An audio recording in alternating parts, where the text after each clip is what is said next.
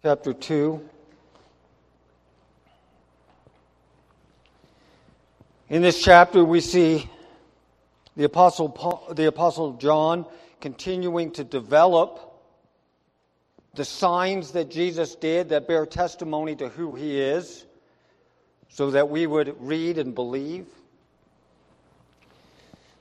Uh, last week, two weeks, we studied the wedding at Cana. The first of his signs that he did in Cana of Galilee, that manifest his glory and his disciples believe in him. And in that sign, we saw the very gracious kindness of God to work in a situation that would have created social stigma for this family and to alleviate that tension and to create out of water wine. Now we see the severity of Jesus. And the study before us is a little unsettling. In verse 12, it told us, we looked at this last week, after the wedding in Cana, he goes down to Capernaum. He is there with his mothers, his brothers, his disciples. He is there for a period of time, a few days. We know from the synoptics that he comes back to Capernaum. But during these few days, he is beginning to develop his ministry in northern Galilee and he is advancing into a time of tremendous popularity. When you read the synoptics, you see people flocking to him. During this period of his ministry, he works many of his public miracles, heals lepers. Crowds come to hear him preach. We have the Sermon on the Mount. He breaks away and with all of the other Jewish males, heads to Jerusalem to the Passover.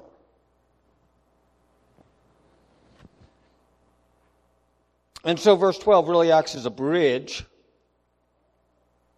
between what we see in the miracle in Cana and the sign that we now see when he is at the temple. Notice with me what the scripture says. The Passover of the Jews of the Jews was at hand. Now, Ben read to us in Exodus chapter 12 that foundational text in the scripture that explains to us what Passover is. Passover is at hand. Jesus went up to Jerusalem. Notice the word up. He ascends to Mount Zion, going up in elevation. And in the temple, he finds those who were selling oxen and sheep and pigeons. He finds the money changers that are sitting there at tables, and he made a whip out of rope. He drove out all the livestock, drove them out of the temple, sheep and the oxen. And he poured out the coins of the money changers and he overturned their tables. Specifically, he told those who sold the pigeons take these things away. Do not make my father's house an emporium. That's the Greek word. An emporium. A house of trade, a, a house of merchandise, a place where you come and you buy and you sell. not make my father's house an emporium. His disciples remembered it was written in the Psalms by David Zeal for your house will consume me. I do want you to notice the word house there, and I'm going to tie it to three words in the rest of the text.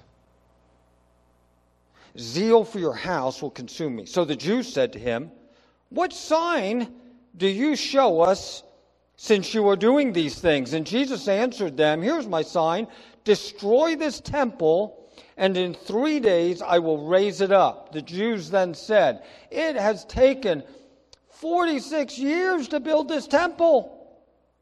Will you raise it up in three days? Notice the word temple, tying back to house. And then notice the word body when he says, but he was speaking about the temple of his body. When therefore he was raised from the dead, his disciples remembered that he had said this, and they believed the scripture.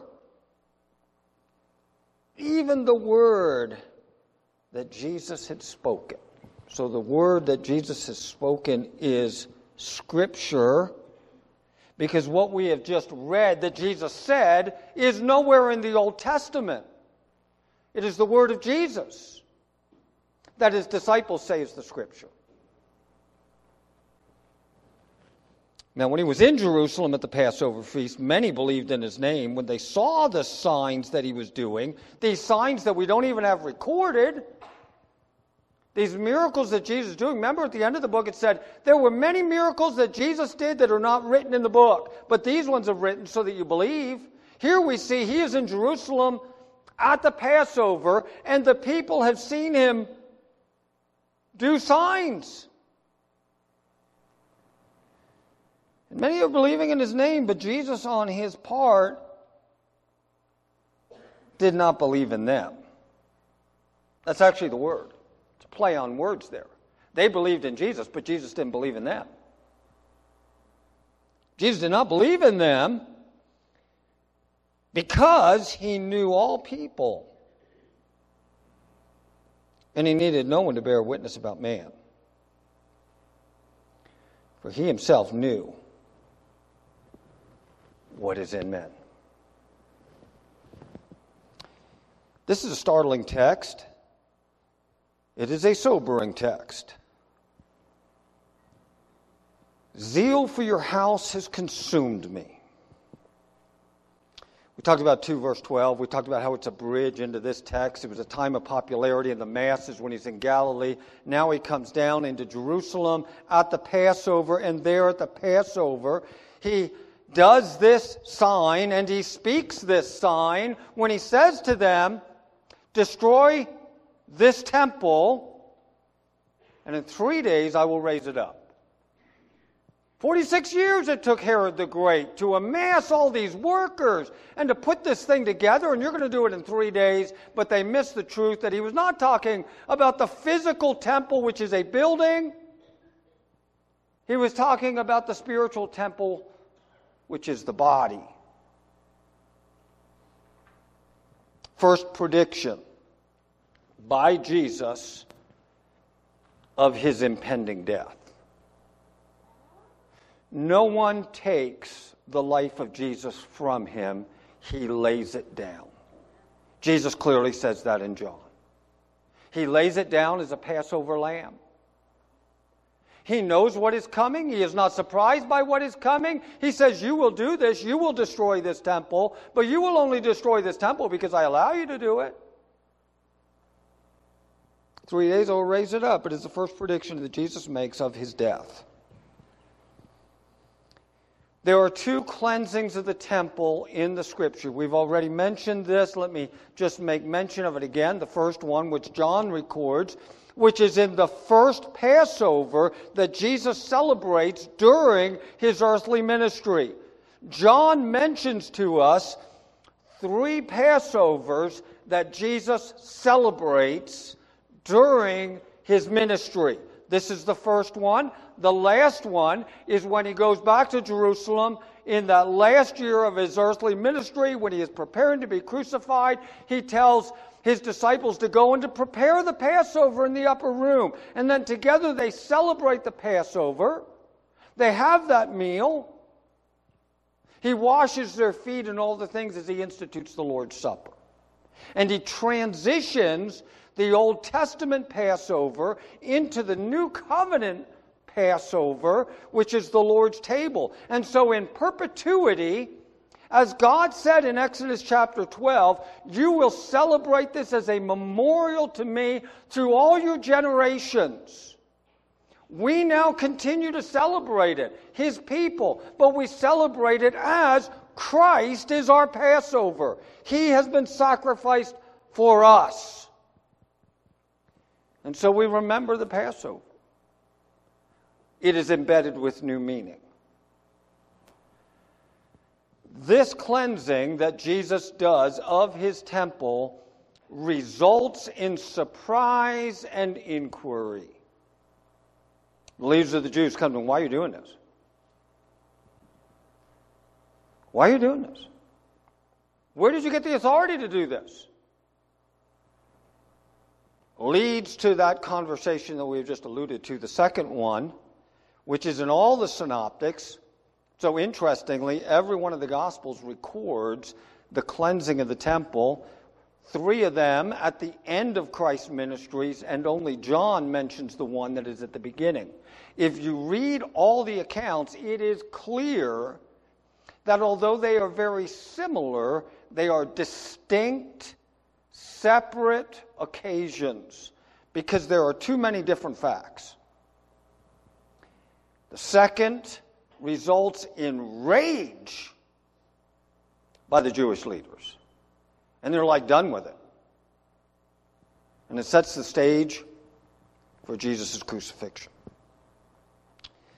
Malachi chapter 3 is a prophecy. I hope you can read this. This is a little bit small, but I put it on one screen nevertheless. And I want you to see the prophecy that Jesus fulfills in these cleansings. He says this See, I am going to send my messenger. He will clear the way before me. That's who? John the Baptist. We already studied him. See, I'm going to send my messenger. He will clear the way before me. In Malachi chapter 4, it talks about him again. But then it says, then, after this, the Lord you seek, the Lord, Jehovah, will suddenly come to his temple. He is the messenger of the covenant that you desire. See, he is coming, says the Lord of armies. But who can endure the day of his coming? Who will be able to stand when he appears? For he will come and he will be like a refiner's fire. He will be like cleansing lye. And he will be like a refiner and a purifier of silver. And he will purify the sons of Levi. He will refine them like gold and silver.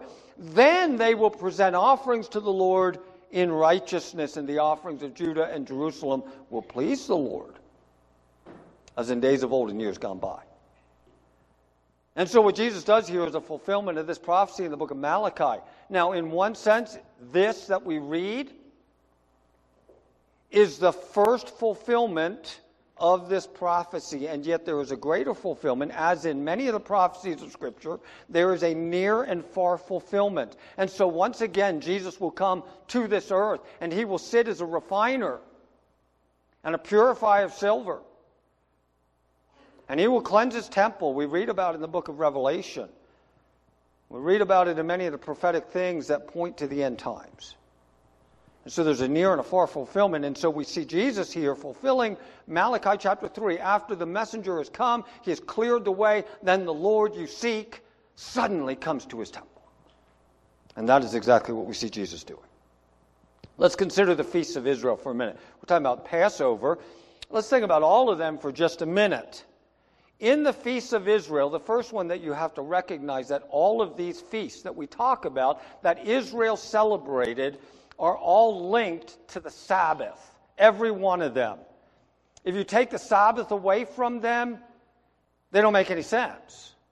Because the Sabbath was very important in the way they celebrated all the feasts. They begin, they end, they are worked into a Sabbath. They have high Sabbaths at certain ones, but there was all a special Sabbath when the people of Israel would set aside their normal occupation and their normal pursuits, and they would pursue the Lord in a feast and in a celebration. So the Sabbath is integral to all of the feasts of Israel in the Old Testament. You then have Passover. We'll talk about that a little bit more in depth in a minute. After Passover, you got 50 days go by, and then you got Pentecost. You have, coming into the fall, you have a day of trumpets, and that leads in, in the seventh month, to the Day of Atonement we call Yom Kippur, the Day of Atonement. And I'm not going to go through all these feasts and teach on them this morning because I want to get to the text. Nevertheless, there are many things that are in each of these feasts that point to the cycle of redemption and are fulfilled in Jesus. Then you have Booths. Now, Booths is sometimes called, remember in the old KJV, it was called tabernacles. Really, what it was was like a long seven day celebration when you go and you live in your tent.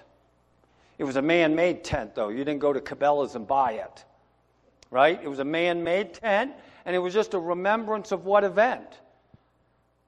The wilderness wanderings when everybody lived in a tent. So everybody went out into a tent and they celebrated booths or tents for seven days in order to remember there again all of the things that were related to the coming out of Israel from Egypt and God's redemption.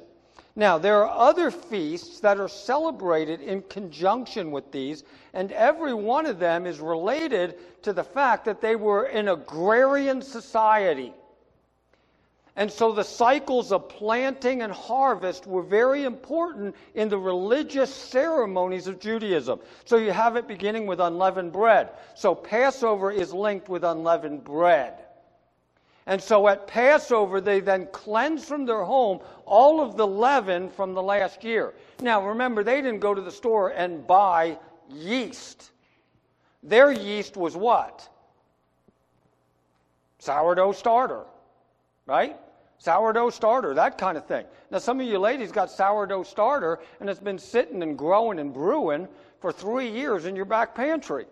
And maybe it's getting kind of nasty by now, you know, but you keep that thing alive and it's just a growing thing. Well, in Judaism, what they would do is every year at unleavened bread, they would purify it and they would get it out of the house and they would start over. They would start over with their yeast. And so there's this cycle that is built into this. There was a spiritual truth that is linked to this with cleansing. That is why Jesus cleanses the temple at Passover at the time of unleavened bread. That's the link. First fruits, that's just the first that you gather in. Okay, that's like your first part of the harvest. And so they would bring that to the Lord and they would offer of the first fruits. It's kind of like this for us. What is your first fruits? It's like when do you give to the Lord? Do you give to the Lord after all your bills are paid out of what you have left at the end of the month? Or do you trust God and give to the Lord from what He entrusts to you at the beginning of the month? If you wait till all your bills are paid to give, then it's not so much faith, is it? Not so much faith. So, first fruits is linked to faith and trusting that God will bring in the remainder of the harvest. Then there is harvest, and this, of course, is linked with Pentecost. Then there is the ingathering when it's all done, the year is over, and now there's a big celebration at the camp out when they're going into booths. Because everything's in the grapes, the barley, the wheat, and now ingathering comes together, and so this agrarian cycle of the Jewish year is tied into the feasts of Israel. When we think about Passover, Jesus goes up to the Passover. Here's some things to mention. First of all, Passover is the first month of the Jewish year. What's our first month? We just got through it, January, right? We start with January. They don't. They start with Passover. They start with that month, the month that celebrates when the Jews left Egypt and God brings them out through the 10 plagues. So it is first month of the Jewish year. It commemorates the Exodus from Egypt. We read that this morning in Exodus chapter 12. When they applied the blood to the doorposts and the lintel. And when he saw the blood, what did he do? He passed over that house. He passed over. He did not enter to destroy the firstborn that was in the home. So the blood was what made them safe. And the blood was what made them secure. and brought them that salvation. And all that points to Jesus Christ. And so it commemorates Exodus from Egypt. We have the paschal lamb. That's the word paschal. It's a Greek word that links it into Passover. Now, we're going to do a Passover celebration. We're going to do it on a Friday night, the Good Friday leading up to Passover. We'll do some teaching on it. We won't do it near as good as Chosen People Ministries, but we'll nevertheless do it. And we're going to have the meal together. Here's the, here's the interesting thing that I want you to put into your hat and begin to think about. When we celebrate it, and when Jews celebrate it today, what do they eat? Anybody remember that? What do they eat? Chicken. Chicken. In fact, if you go to New York City, where all the great Orthodox Jews live, they have a specific ceremony that is actually protected by law in New York City to allow them to sacrificially kill a rooster. Protected by law as a sacrifice. Now, in Exodus chapter 12, how many roosters were getting killed? How much rooster blood was being applied to doorposts and lintels? Probably not much. In fact, if you had done that, what do you think would have happened to your firstborn? It'd have been a pretty bad day in your house. Why in the world are the Jews using chicken for Passover? You know why? For the same reason that Jesus knocked down the temple because Jesus was it. Now, they're doing it out of rebellion. Don't get that wrong. But the reason is this there are no sheep being killed in a temple in Jerusalem today. You know why? Because Jesus said, I was it. And when we got to 70 AD, he knocked it down, and there was no more sacrifice for sin. He is it. Christ, our Passover, has been sacrificed. The Jews don't know why they're eating chicken, but God does. And He has a plan. It's, we're going we're to make a big deal out of that when we eat the Passover together, over what that is. But that's an important thing to think about. Now, all men appear before the Lord in solemn assembly. All men. It's laid out in the law. All Jewish men. Many proselytes came as well. You read Josephus, during the days of Jesus, about 2 million people came to Jerusalem to celebrate Passover. We're not talking about the residents of the city, we're talking about pilgrims coming there. About 2 million. That's amazing to think of. Now, that does not mean that men did not bring their families with them. Because in Luke's gospel, we find out that when Jesus was left in the temple, who was there too? Mary. Nevertheless, all Jewish males were to appear before the Lord in solemn assembly at Passover. There is no indication in the Last Supper, when Jesus is in the upper room, that any of the disciples have their wives and kids there. There's no indication in the text. It is Jesus and his disciples. Now, I'm not going to, we'll talk about that later when we talk about Passover as well, some of the things related to that. Let's go on. We got a lot of, a lot of screens to cover yet. We got to keep moving. So we got unleavened bread. We talked about that. This is when they cleanse their homes. This is a seven day feast. It is related to Passover. It is a feast that celebrates cleansing. In other words, it's this deal, guys. It's this deal, people. When God forgives you of your sin, He didn't forgive you of your sin for you to keep it harbored in your house and to keep on doing it. He forgave you of your sin to do what to it? To destroy it and to get it out of your life. And that is the link between Passover and unleavened bread. Jesus Christ, as Lord, is not content to just get you into heaven by forgiving you. No, he will sit as a refiner and a purifier of silver. That's the link in what we see today. Jesus cleanses his house.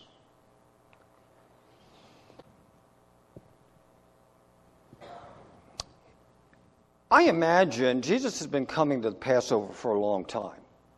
This is the first public one in his ministry.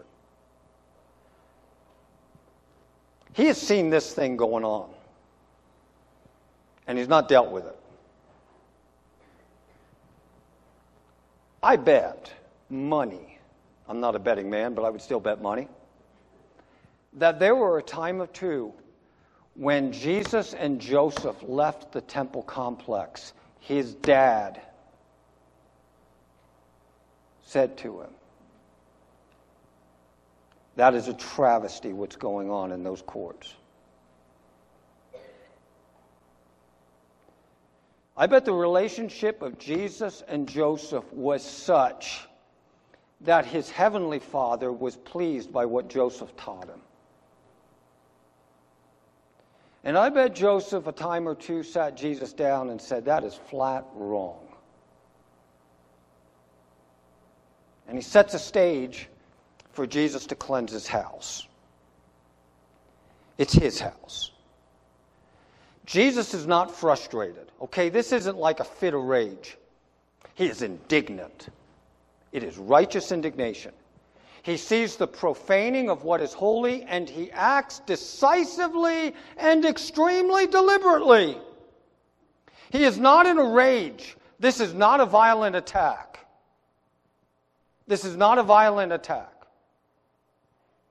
It gets everybody's attention, though. He takes a whip and he drives out the livestock. And he overturns tables of the money changers. He says to those who were selling the pigeons, notice that specifically the pigeons, don't make my father's house a house of, uh, of trade, an emporium. Why do you say to those selling pigeons? Well, here's why. Because if you were too poor and you could not buy a lamb or an oxen to do your sacrifice, you were permitted under the law to buy something less expensive, which was a pigeon. These pigeon traders are exploiting who? The poor. And he talks to them directly. He acts decisively and extremely deliberately. He has not lost his temper. This is not mob violence. If it was, the Roman garrison that is in the fortress of Antonia would have been down there. They come down there all the time when they see the Jews in a bent up, you know, fight. They do that. You see it in the book of Acts. That's how they rescue Paul when he's being taken by a mob. This isn't a mob. This isn't a big scene. I mean, it's a big deal in one sense, but it's not like he's just in a fit of rage. In a controlled way, Jesus exerts his sovereignty over his house and he takes decisive, deliberate action. Careful your response. I, I, don't, I could talk about anger for a long time here. But I don't got a long time, so we're not going to talk about it very long. But careful your response is showing. It's not like Jesus loses it. It's not that. Okay? Jesus is not losing it here. By the way, if you look and you contrast this with Numbers chapter 20 and you think about Moses and Aaron, there's a huge contrast because Jesus, in righteous indignation, cleanses his temple, and God, his Father, puts a seal of approval on that action. Moses and Aaron lose their temper. And God chastens them. He gives the people water. Isn't that remarkable? Because Moses and Aaron are in direct defiance and disobedience, and God nevertheless gives the people water. But Moses and Aaron get judged. They cannot go into the promised land. It's an interesting study in contrast. We're not going to take the time with it this morning because I got too far to go yet. But nevertheless, think about this thing with anger. By the way, this is why anger or a pugnacious spirit is a disqualifier for the office of an elder and a deacon. Uh, that one's in all the lists. This doesn't mean an elder, though, is a pushover and then he doesn't confront, but he does so like Jesus in a measured way, in a deliberate way, in full control of all of his faculties. There's no sin. Okay, a little background. Who are the money changers and what about the livestock market? Why is that going on here? I like to go to livestock markets. Watch the auction going on, watch the action as cattle come through, and this really ends up just being a big livestock market. They're selling oxen and sheep and pigeons. Why are they doing that? Why are the money changers there? Who are these guys? Okay, here's the deal. Like I said, there's about 2 million pilgrims coming from all over the world. Remember, you got Jews dispersed everywhere. About 2 million of them are coming into town. Now, you're going to come from Tyre. You may come from Sidon. You may come from Rome. You could do a big deal and make a big trip and come from Parthia. You know what? It'd be really hard to drag along with you in that journey a sheep.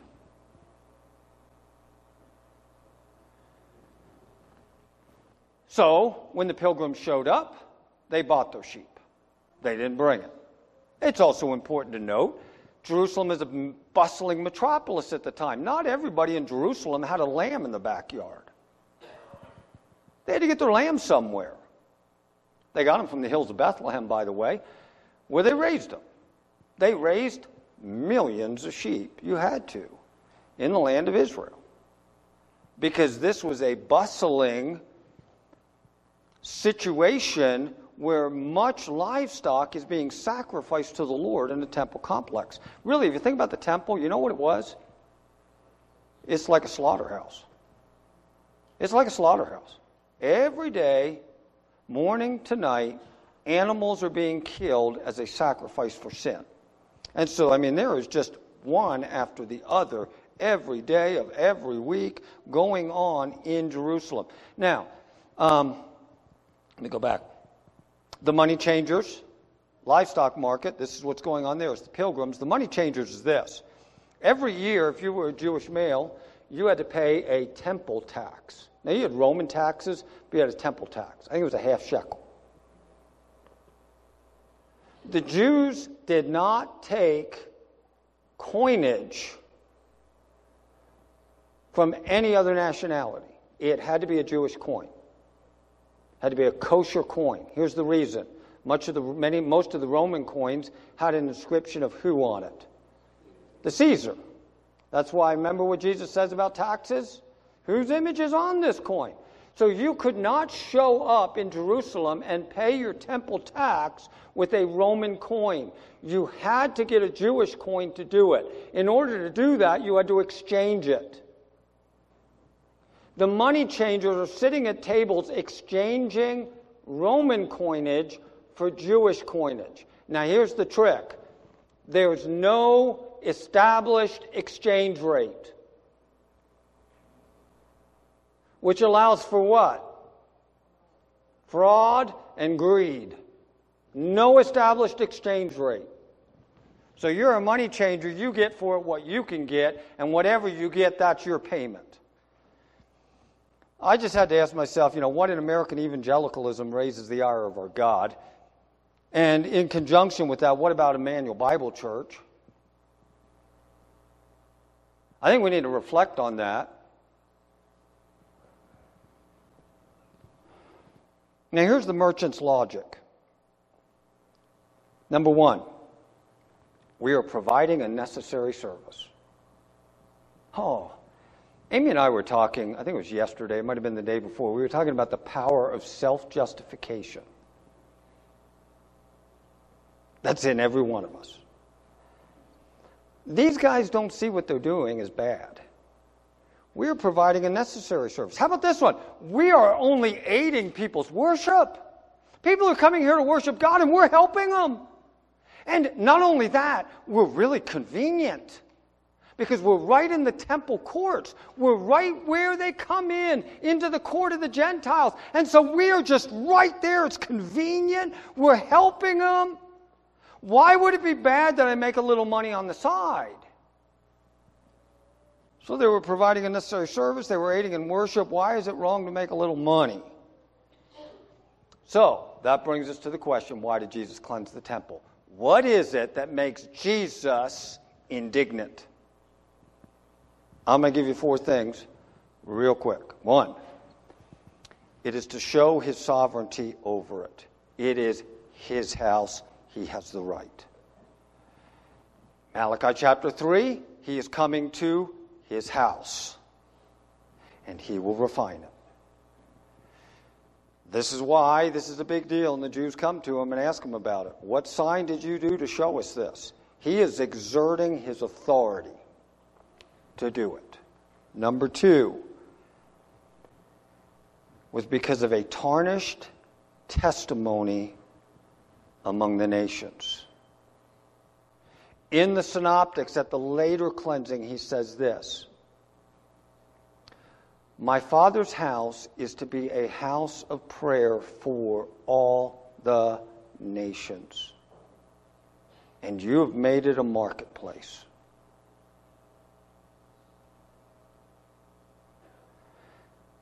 God takes it seriously how he is represented to a lost world.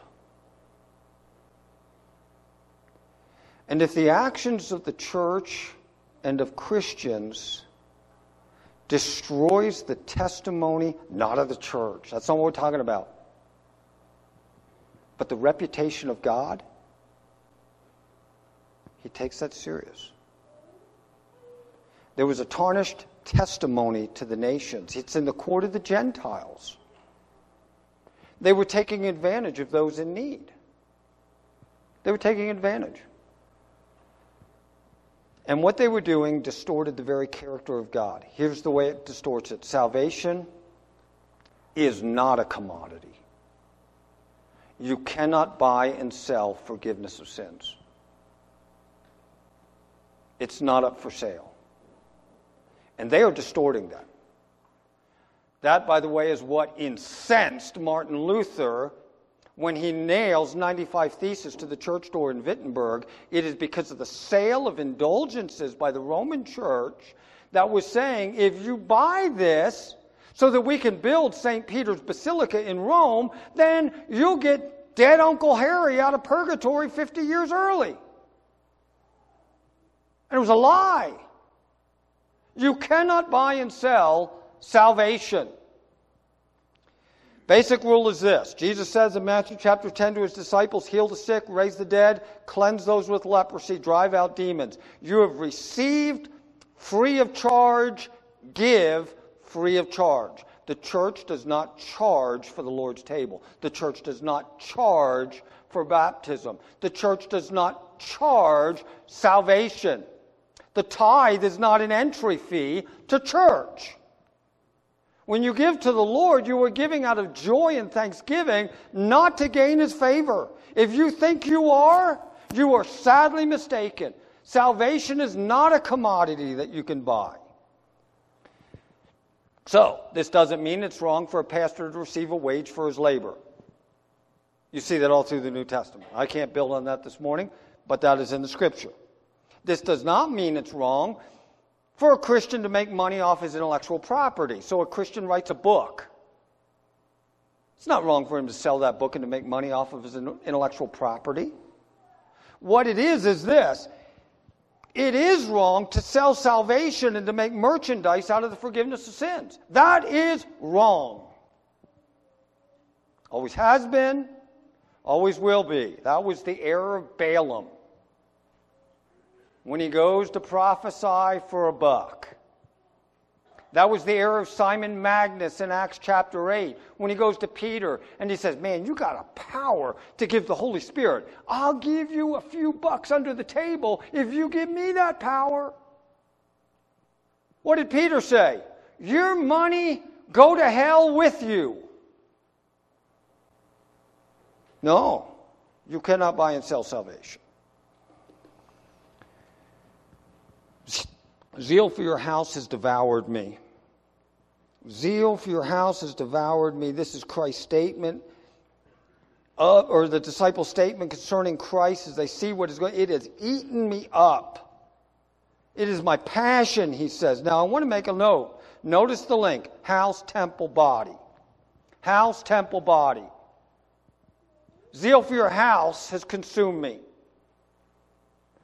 But he is speaking about the temple, which is his body. In the Old Covenant, what was the big deal to God and where did his Shekinah glory dwell? In a facility called a temple. In the New Covenant, where does God's glory dwell? In a body which is a temple. And so Paul tells us in 1 Corinthians 6 your body is the temple of the Lord. And so, what does God do to our bodies?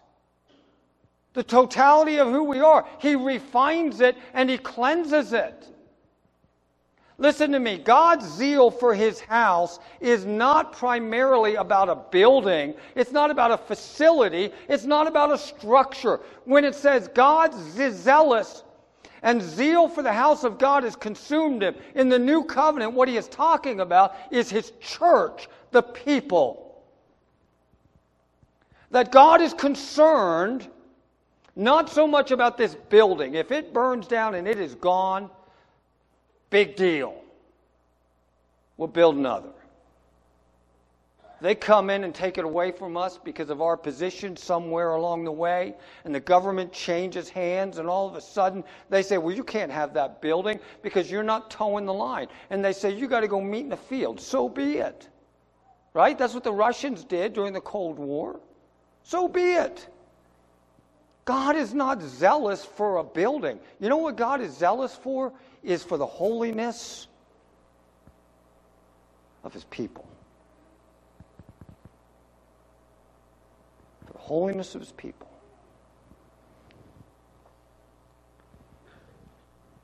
And that's what we need to take stock of. Are we, his people, likewise consumed with being a people that are set apart unto God, a temple. What sins do we justify? Like the money changers. And we just think it ain't no big deal. I think this passage demonstrates to us it is. Let's close in a word of prayer. We thank you, Lord, for your word. We bow our hearts and our heads before you. I imagine your disciples were kind of awestruck when they saw this thing happening. And so we too, your children.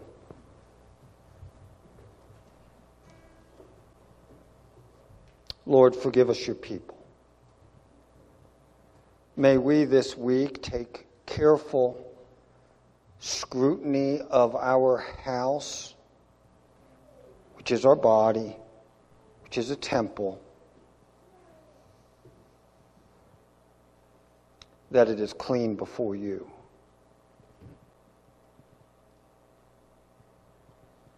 Forgive us, Lord. And so we pray in Jesus' name.